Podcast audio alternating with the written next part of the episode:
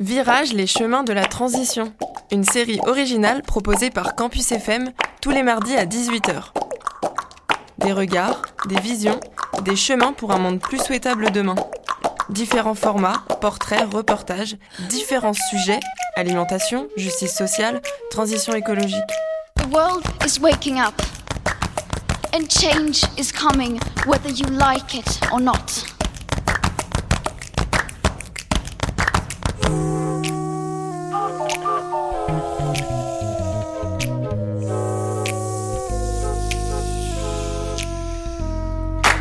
Bonjour à toutes et à tous, merci d'écouter euh, Virage les chemins de la transition, une émission originale proposée par Campus FM. Moi c'est Pauline, je suis membre de l'équipe de Virage avec Théo, Margot et Matt. Et aujourd'hui j'avais envie de vous parler des métiers de la transition, de la réinsertion professionnelle et de tout le côté et l'aspect formation qui est lié à ce type de réinsertion.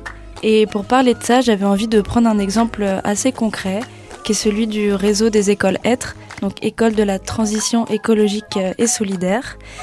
Et donc notamment, euh, on a l'honneur aujourd'hui d'accueillir la coordinatrice du réseau Être, donc Doriane Sylvestre. Merci beaucoup d'être avec nous aujourd'hui. Doriane, tu as, tu as fait des études en sociologie à Avignon et ensuite tu es partie euh, faire un tour de France euh, pour essayer de voir un peu les initiatives que tu pouvais voir sur les sujets sociaux et relations humaines, je me doute. Euh, c'est comme ça que tu es tombée sur le réseau des écoles Être.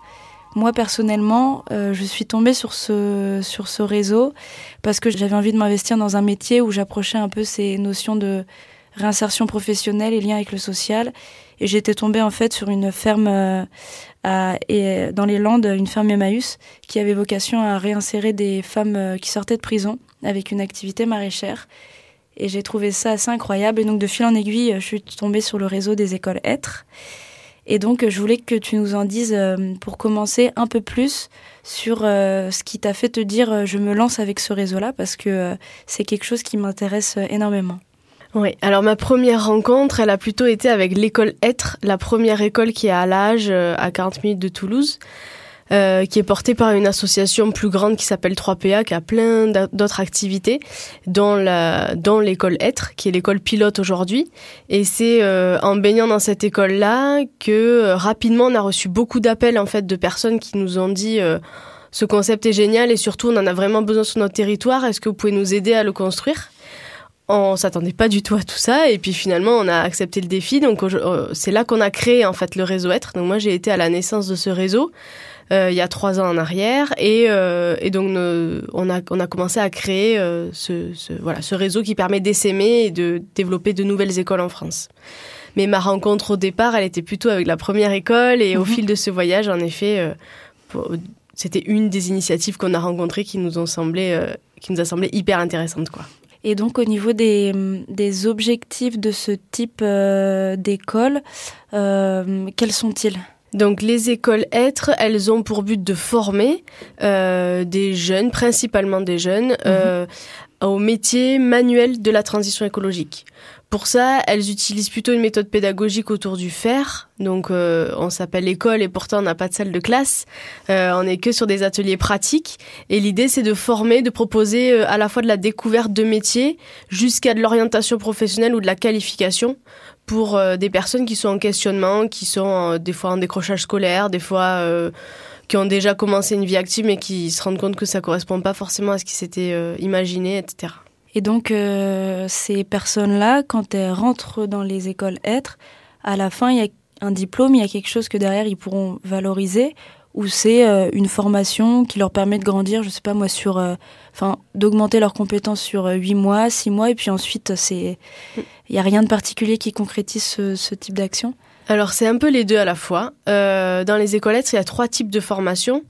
On va d'une formation assez courte, qui est plutôt de la découverte et de l'initiation, où là on rencontre déjà des, on découvre quelques métiers de la transition écologique on rencontre quelques professionnels de ces milieux-là.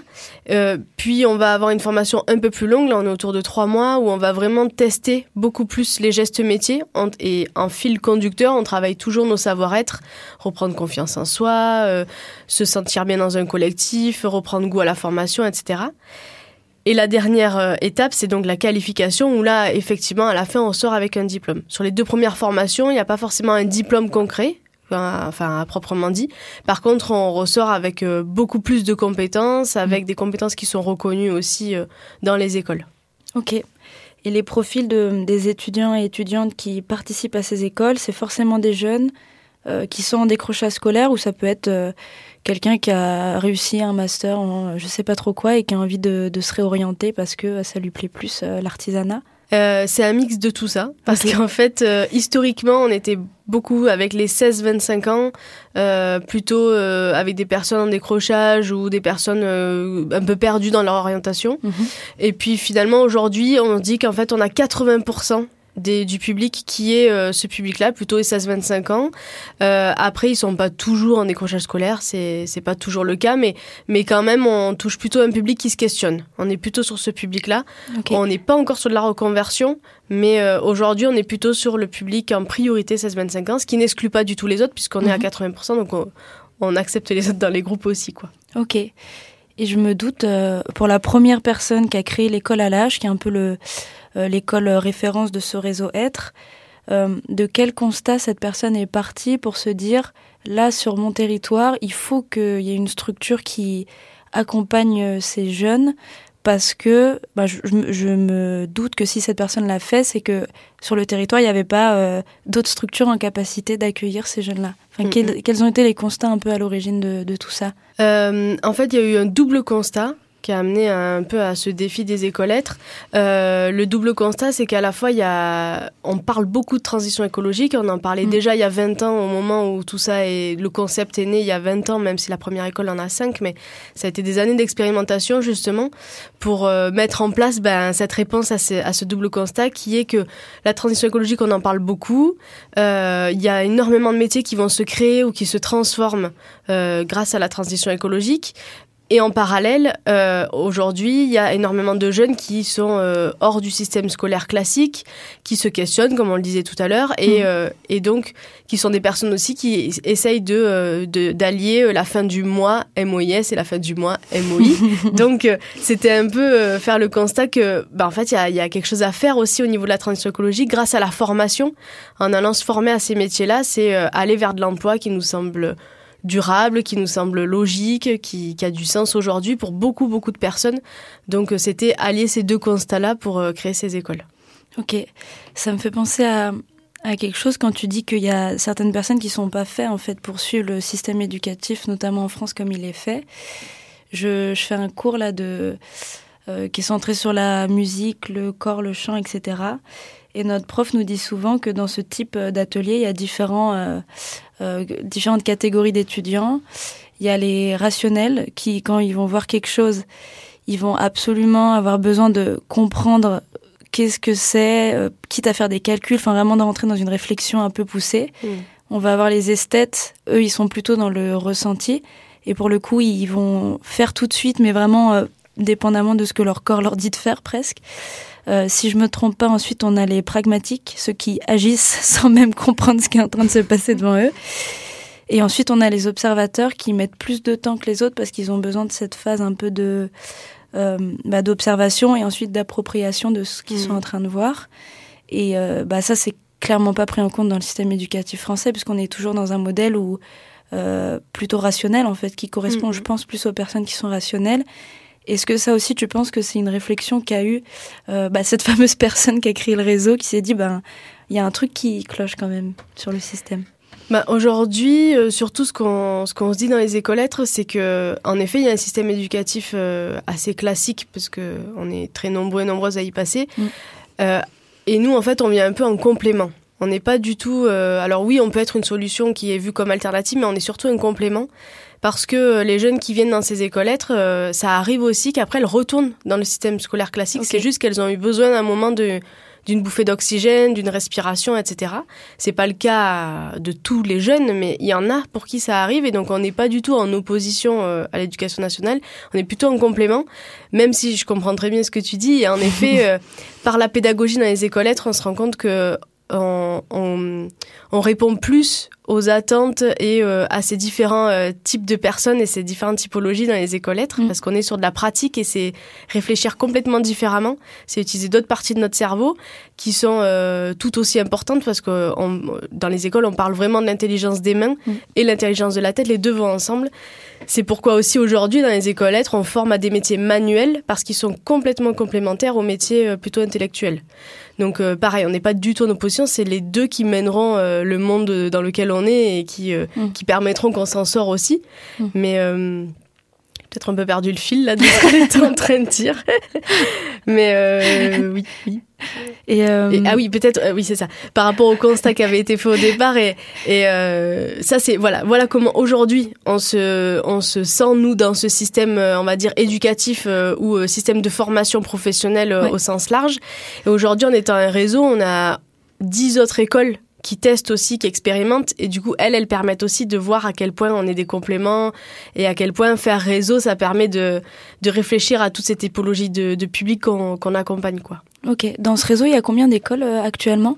Actuellement, il y a 10 écoles. Ouais. Euh, et puis, il y en a une dizaine qui se préparent aussi, qui sont euh, dans une phase plutôt de formation avec nous. Ok. Et tu disais tout à l'heure que le réseau aide, c'est un peu bah, des écoles sans salle de classe. Euh, ça veut dire que vous êtes quand même beaucoup, beaucoup centré sur le manuel, l'artisanat. Et donc, est-ce que euh, chacune de ces écoles a une spécialité particulière? Euh, Si oui, quelles sont-elles? Ouais. Et ça me fait aussi penser à l'emploi du temps type un peu d'un étudiant ou Mm, d'une étudiante être. Ok. Euh, alors, il y a à la fois dans toutes les écoles, il y a euh, quelque chose qui se retrouve. Il y a un peu une colonne vertébrale dans toutes les écoles. Ça, c'est ce que tout le monde pourra retrouver dans toutes les écoles. Mhm. Euh, donc, c'est euh, bah, notamment sur la pédagogie où on va être beaucoup en atelier, en collectif. On va être, euh, on va on va plutôt euh, travailler les métiers manuels, etc. On est aussi beaucoup autour de l'accompagnement. Donc, on prend du temps à la fois en individuel, à la fois en collectif avec les groupes.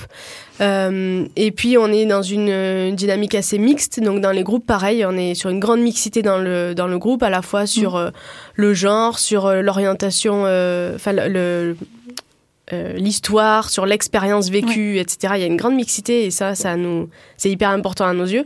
Et après, ce qui se, ce qui peut être différent d'une école à l'autre, en effet, ça va être un peu les secteurs abordés.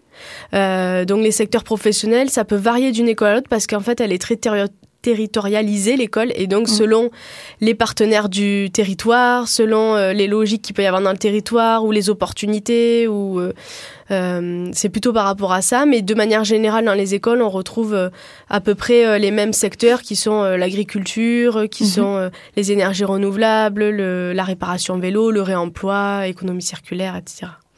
Ok. Et là, tu parlais de, du fait que les écoles, elles sont territorialisées.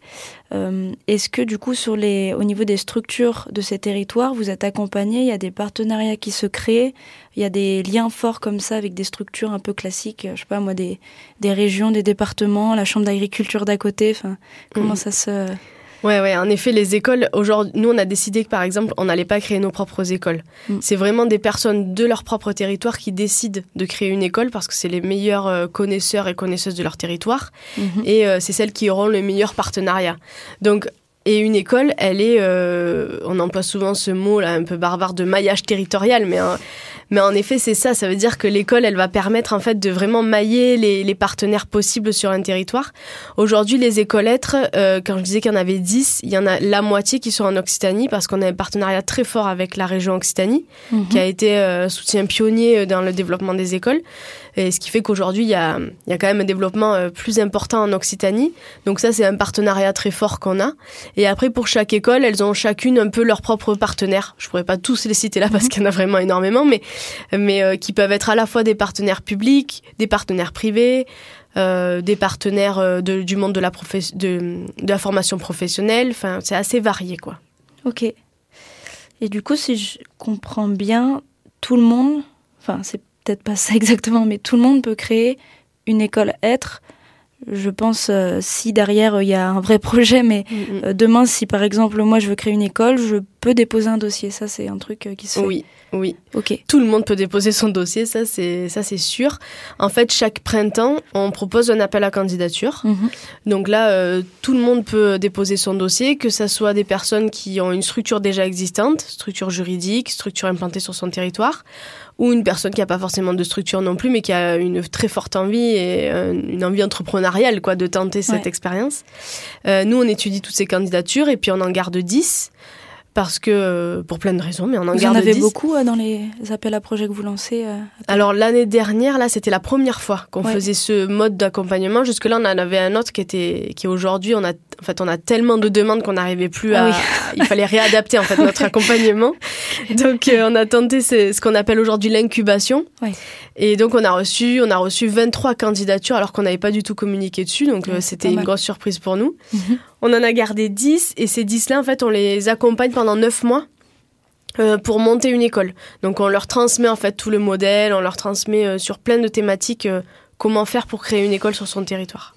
Ok, et euh, sur les critères pour monter l'école, est-ce que par exemple il faut euh, ce format un peu classique où on a euh, euh, une directrice, un directeur qui a une formation bah, pour diriger une école, euh, des professeurs experts dans un domaine Est-ce qu'il y, y a une segmentation comme ça ou c'est plus, plus libre? C'est plus libre, je pense. Euh, Dans le sens où les équipes, elles vont, pareil, elles vont être définies. Ça, pour le coup, chaque école définit un peu son équipe. Euh, de manière générale, on est quand même loin. Enfin, on réinvente un peu les choses aussi dans nos écoles, dans la manière de travailler aussi et de, de s'organiser en collectif aussi au sein de l'équipe euh, qui, qui organise euh, l'école. On est plutôt sur des profils de. Il y y a besoin de quelqu'un qui soit un peu à la coordination, un peu le chef d'orchestre et la personne qui va euh, qui va euh, faire les toutes les relations partenariales, euh, chercher les financements, euh, qui va un peu avoir le regard euh, transversal sur ce qui se passe. Et après, on a des personnes qui vont encadrer les, groupes. Et Mhm. là, pareil, d'une école à l'autre, ça peut vraiment varier. On a des écoles qui ont fait le choix d'avoir des anciens professionnels, anciens menuisiers, anciennes maçonnes, euh, euh, voilà, des personnes qui étaient techniquement euh, diplômées et qui ont décidé de transmettre de manière un peu différente. Ou l'inverse, des personnes qui étaient plutôt très pédagogues et qui ont eu envie de se former un peu plus techniquement et qui Mhm. sont devenus encadrants de groupe. Et Ils on sont a bénévoles ou, ou pas forcément? Pareil, ça, ça dépend des écoles. Il y en a pour qui ça va être des équipes bénévoles, mais la plupart du temps, c'est quand même des équipes salariées. Mhm. Et la dernière personne qui est un peu clé aussi dans une école, c'est une personne qui va être à l'accompagnement. Donc des personnes qui vont vraiment suivre chaque jeune de leur entrée à leur sortie et même après. euh, sur euh, voilà l'orientation professionnelle, euh, mais pas que, mais aussi sur le plan social, sur le plan euh, développement, voilà. Ok.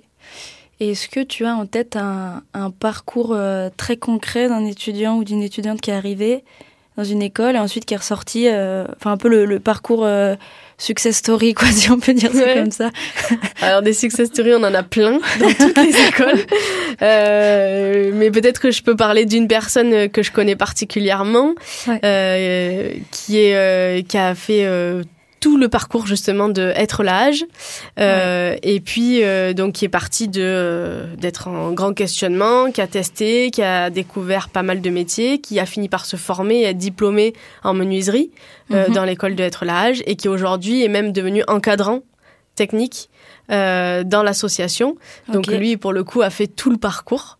Donc un gros clin d'œil à lui. Et puis sinon euh, on en a d'autres aussi où c'est euh, qui vont faire une ou plusieurs euh, formations, parce que c'est pas du tout linéaire dans une école lettres. On peut décider de faire une formation ou une autre. Enfin, il n'y a pas un parcours euh, vraiment euh, type et, et obligatoire, quoi, on va dire. Et certaines personnes, enfin, enfin les plus belles success stories, c'est celles-là, c'est celles qui sont les plus régulières. C'est des personnes qui vont faire une ou deux ou trois formations et Ouais. qui vont euh, après aller faire un, passer un diplôme ou aller en stage ou voilà. Ça, c'est des.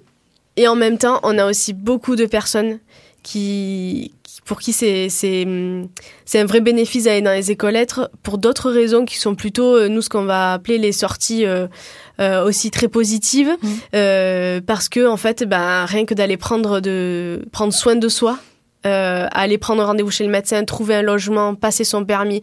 Rien que ça, c'est aussi lever beaucoup de freins à la formation et l'emploi. Et pour nous, c'est des sorties tout aussi positives et des success stories tout aussi euh, miraculeux, quoi. Non, pas miraculeux, non mais tout oui. aussi euh, génial, quoi, en tout cas. Ok, ça marche. Donc j'ai vu sur votre site euh, que vous parlez énormément de métiers de la transition, de métiers de demain. Et euh, ça m'a fait poser la question, est-ce que ça veut dire que dans le monde de demain, il y a certains métiers qui seront plus valorisés que d'autres, d'autres métiers qui auront vocation à disparaître parce que ils ont des impacts qui sont trop trop forts euh, sur l'environnement, sur la socio, etc. Alors, quand on parle de la transition écologique, on parle plutôt de, métiers qui vont se transformer. Euh, qui vont se réadapter. On parle des métiers verts et des métiers verdissants. Et, euh, donc, il y aura de plus en plus de métiers verdissants, en fait, qui changent leur pratique pour, pour euh, demain, aujourd'hui et demain, quoi. Être un peu plus responsable, un peu plus conscient, etc. C'est plutôt ça. Et il va y avoir beaucoup de nouveaux métiers. Euh, souvent, on prend l'exemple là euh, de, en fait, les métiers vont aussi évoluer en fonction des réformes euh, gouvernementales. Et l'une des dernières assez phares, ça a été dans le monde du BTP, euh, où aujourd'hui, euh, il y a un nouveau métier qui vient d'être créé qui s'appelle valoriste. L'idée, c'est que quand on démolit un bâtiment, avant on jetait tout. Mhm. Aujourd'hui, il y a quelqu'un qui va venir et qui va savoir trier, qui va savoir savoir qui va savoir qu'est-ce qu'on peut réemployer, qu'est-ce qu'on peut réutiliser dans un bâtiment neuf euh, ou pas. Et donc ça, c'est par exemple un nouveau métier qui se crée parce que euh, on sent que les pratiques, il faut qu'elles changent. Mhm. Donc c'est plutôt ça, c'est plutôt qu'on a des métiers qui vont soit être tout nouveaux, soit se réinventer. Euh, on a connu, euh, par exemple, bah, l'agriculture pendant longtemps. Aujourd'hui, on connaît l'agriculture biologique. C'est des nouvelles pratiques, mhm. en tout cas des pratiques qui se transforment. C'est un des exemples les plus connus de tout le monde, quoi. Et donc, euh, typiquement, là, sur ce métier de valoriste, peut-être que une école va se monter un peu plus mhm. centrée sur la construction, le bâtiment, et ça, c'est euh, une voie qui serait possible d'atteindre en passant par une école euh, être qui serait spécialisée là-dedans. Bien sûr. Ouais, ouais, ouais. Les écoles, tout à l'heure, je disais qu'elles avaient toutes un peu leur spécialité sans trop le, le développer. Mais en fait, euh, oui, elles ont toutes petit à petit leur spécialité. Je pense à celle de Montpellier, enfin, qui est à Montarno exactement, qui est mm. beaucoup autour des énergies renouvelables. celle de Paris, elle est beaucoup sur la réparation vélo et aussi sur les énergies renouvelables. on a une école dans les Deux-Sèvres qui est beaucoup sur l'éco-construction. On a euh, aussi euh, celle de être en Corbière qui est mhm. beaucoup sur l'agriculture, sur euh, l'éco-construction aussi. Enfin, elles ont toutes, après toutes se rejoignent quand même sur les thématiques, mais mhm. elles ont leur spécialité et, celles, et ces spécialités vont surtout se développer quand elles vont créer du qualifiant. Et donc, dans, dans cinq ans, le, le futur de, du réseau Être, c'est quoi? C'est de, de s'agrandir uniquement ou il y a quand même d'autres perspectives que vous allez essayer d'atteindre? Ouais. Bah, notre objectif, euh, notre ambition au réseau Être, c'est vraiment de pouvoir euh, euh, faire que la formation au métier de la transition écologique, mais pas que au métier, mais aussi à la, aux éco-gestes, aux éco-gestes professionnels. En tout cas, que la formation euh, à transformer nos métiers justement vers la transition écologique soit euh, soit une norme et soit plus juste une alternative, mais soit vraiment une norme. Et pour ça, on a à la fois tout le volet euh, essaimage, donc on, crée effectivement nos propres écoles pour avoir quelque chose de très euh, de très concret, un exemple très concret sur lequel s'appuyer. Mais si on reprend ce que le GIEC a dit il y a pas longtemps, il nous reste plus que trois ans, ça veut dire que avec une école par département, ça suffira pas. On a besoin mhm. d'agir pour de vrai et en masse. Donc pour ça, on a aussi toute une ambition de transformer aussi le, la formation professionnelle aujourd'hui et demain pour que la transition écologique euh, soit, euh, enfin, transpire dans toute la formation mhm. professionnelle. Pour ça, on a d'autres leviers euh, au réseau aide qui sont plus de un autre type d'action, du plaidoyer, plutôt ces formes-là. Et ce serait possible que, au niveau de grosses université où c'est plutôt des études euh, très théoriques, je sais pas moi, des études pour être euh, juriste ou mm. avocat, des choses comme ça. Est-ce que le réseau aide pourrait intervenir dans ces très grosses universités en mettant en place euh, des cours pratiques, un truc qui sortirait un peu du, du lot quoi, mais qui permettrait aussi de toucher ces étudiants qui qui sont partis sur des études longues et pour le coup très peu manuelles. Ouais, ouais, bien sûr. Alors nous, notre spécialité, ça va être les métiers manuels. Et, et, en fait, on a des, des, des, collègues qui font la même chose ou presque, mais euh, dans les, dans les grandes écoles ou auprès des étudiants euh, de longues études. Je pense notamment au campus de la transition, qui est, euh, qui est assez connu par, par certains étudiants. Et, et je pense que, en fait, on, pareil, encore une fois, on est vraiment en complément. Et l'idée, c'est pas que nous, on fasse tout parce qu'on sait pas tout faire et que, mm. et qu'il y en a d'autres qui le font très bien aussi, mais plutôt qu'on soit en complément et c'est grâce à toutes ces forces vives qu'on y arrivera. Donc, euh, au plus on est, au mieux c'est, quoi. Ok. Euh, Dorian, nous, bon, tu as dû le remarquer, je pense maintenant, mais notre émission s'appelle Virage et euh, on aime bien interviewer des, des personnalités qui ont vécu un virage ou en tout cas qui s'investissent aujourd'hui dans des projets qui sont quand même très centrés sur la transition écologique, sur la justice sociale. Et donc la question un peu classique qu'on pose à, toutes les personnes qu'on interviewe, c'est bah, quels sont leurs virages et qu'est-ce qui, bah, typiquement toi, t'a permis de te dire mon énergie, ou peut-être 90% de mon énergie, ce sera là-dessus parce que j'y crois et parce que c'est c'est ce qu'il faut pour le monde de demain. Ouais. Eh ben, ça me fait penser à deux virages. le premier qui s'est passé euh, dans le passé et le, et le deuxième qui, que je suis en train d'amorcer. Mais le, le premier, euh, moi, mon, mon plus beau virage et celui qui a été le plus révélateur, ça a été un voyage, quoi. Ça a mm. été justement de, de prendre... Euh, de prendre le temps d'aller rencontrer plein d'initiatives, plein d'associations, et pas que associations, mais plein de personnes qui, qui menaient des actions sur leur territoire, qui avaient des réponses très concrètes et qui apportaient des solutions très concrètes euh, sur le plan social, culturel, environnemental, etc.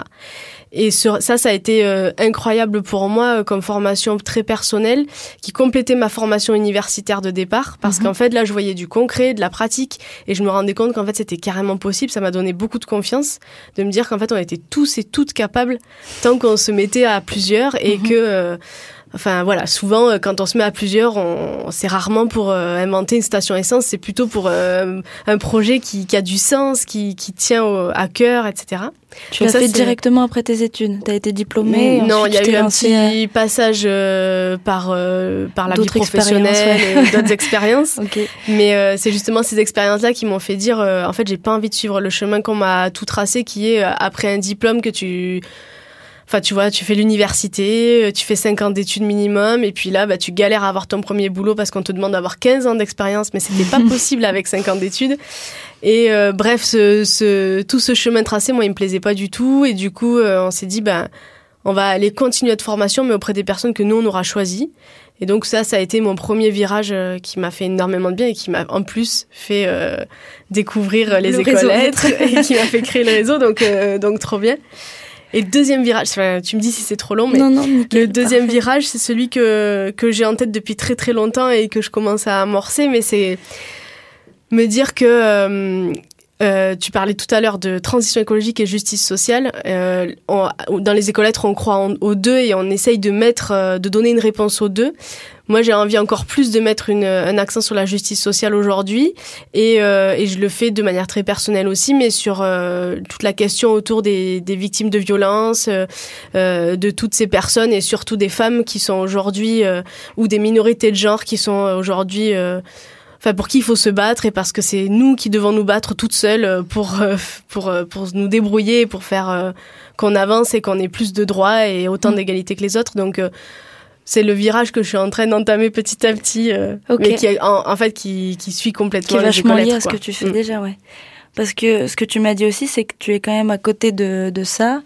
Tu es investi dans d'autres assos, donc notamment les semeuses. Alors c'est pas une asso, c'est un festival. C'est ça, oui. Et ensuite tu es euh, tu es lié à une initiative qui s'appelle Dans mon village.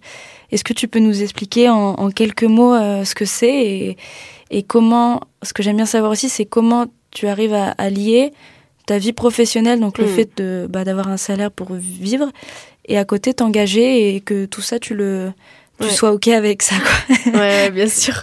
Euh, donc le festival Les Semeuses, hmm. c'était sa première édition euh, le il y a deux week-ends euh, début décembre et c'est que la première d'une longue série. et c'est c'est un festival qui a été créé euh, par la Maison de la Terre qui est un café associatif euh, à Poucharamé.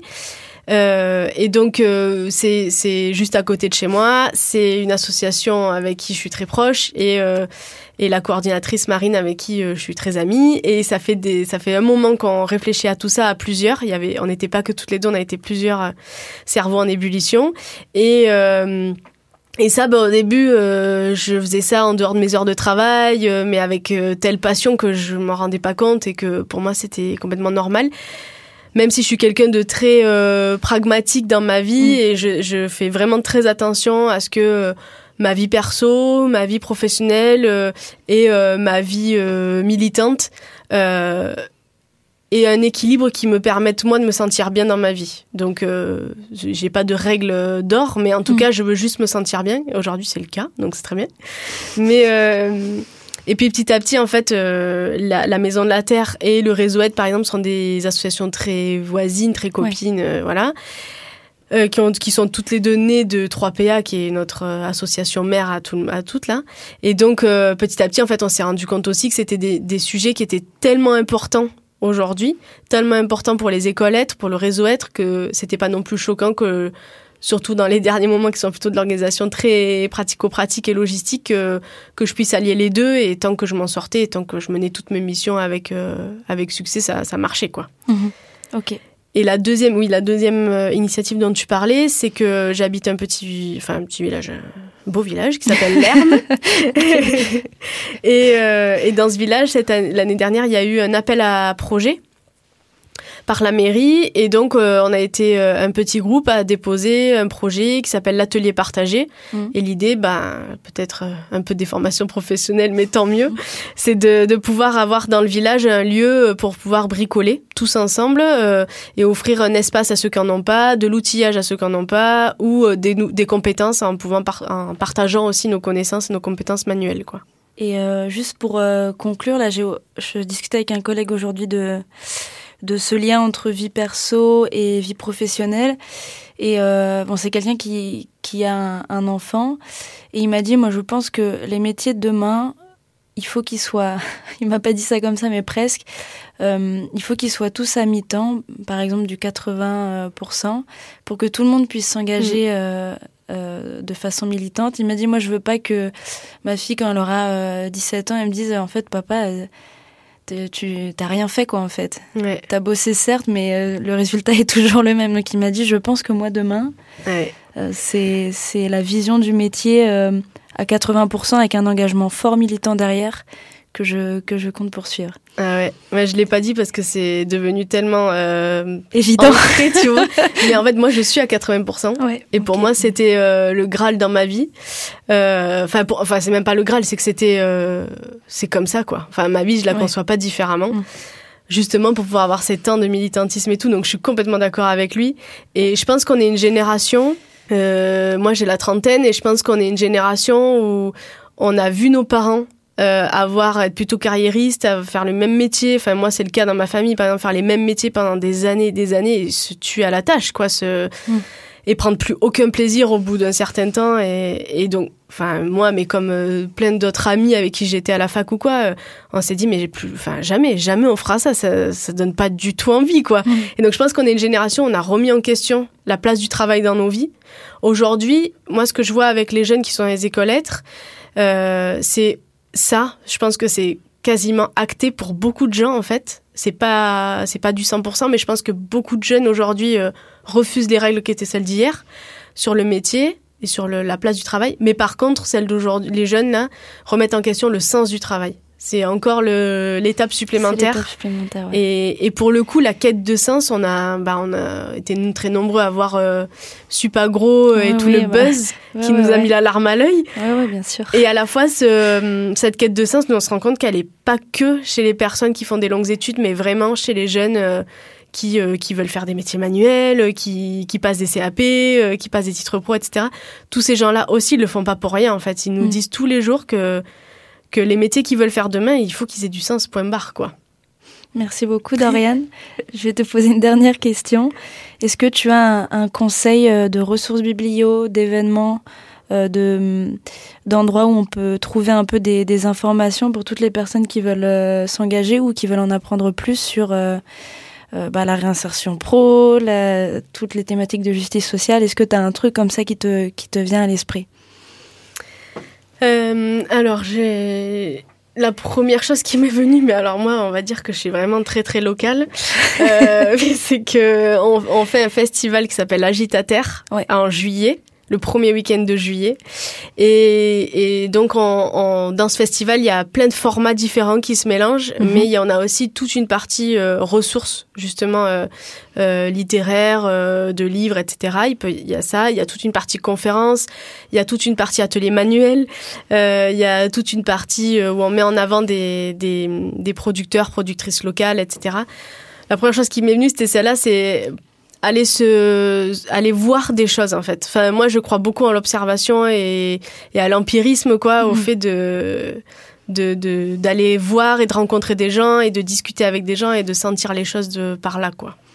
On finira sur ces mots, c'est parfait. Merci à, toutes et à tous d'avoir euh, suivi cette émission. Euh, la semaine prochaine, on va rediffuser un épisode euh, avec Monsieur Loïc Blanc, qui est le directeur d'Enercop, un opérateur d'énergie alternative. Donc vous allez pouvoir réécouter cet épisode si vous l'avez raté. Et ensuite, je vous invite à regarder euh, tous les replays sur euh, les plateformes de diffusion type Spotify, Deezer, on est partout. Et euh, n'hésitez pas à nous suivre sur nos réseaux Instagram, Facebook et Twitter. Et on a aussi une, une adresse mail, donc campusfm.mailo.com où vous pouvez nous faire des retours sur tout ce qu'on s'est dit. Et puis si vous avez des suggestions de nouveaux épisodes, on est très preneurs. Merci à toutes et tous.